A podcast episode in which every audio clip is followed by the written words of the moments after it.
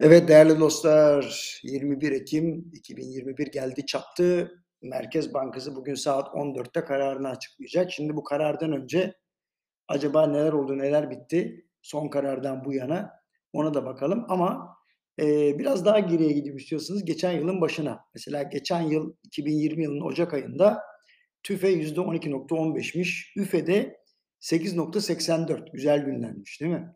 Ağırlıklı ortalama fon faizi de %11.20. Sonra tüfe yıl içinde %10-12 arasında seyrederken bir ara Sıkıdır'ın üfe %6'dan bile düşük gerçekleşmiş. Elbette fonlama maliyeti de %8'in altına gerilemiş ama sonra olanlar olmuş. Ağustos ayı ile beraber kurlardaki yükseliş sertleşmeye başlarken tabii enflasyon da artmış ancak yani en zor günümüz hatırlıyorum 22 Ekim 2020 idi. Geçen yıl ve para politikası kurulu kararı öyle ters geldi ki enflasyon döviz kurları sebebiyle %15'in üzerine çıktı. Rekor kurda döviz hatırlarsanız. Hatta şöyle de oldu. Üfe oldukça bir hızlı yükseliş gerçekleşti ve tüfenin üzerine çıktı.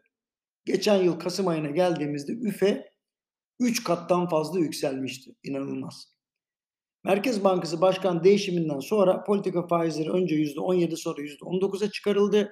Kurlar sakinleşti enflasyondaki sert yükseliş durmuş gibi oldu. Fakat hemen ardından bir şok daha yaşadık.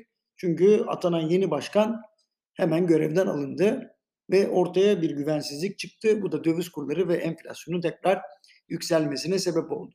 Bu süreçte ne üfe ne de tüfede bir gerileme olmadı. E, bir tek bu yılın Mayıs ayında bir sapma oldu ama sonra sürekli yükseldi. Ha, geçen ay e, üfede bir küçük düşüş yaşandı ama o kadar. Yani o da öyle çok cesaret verici değil.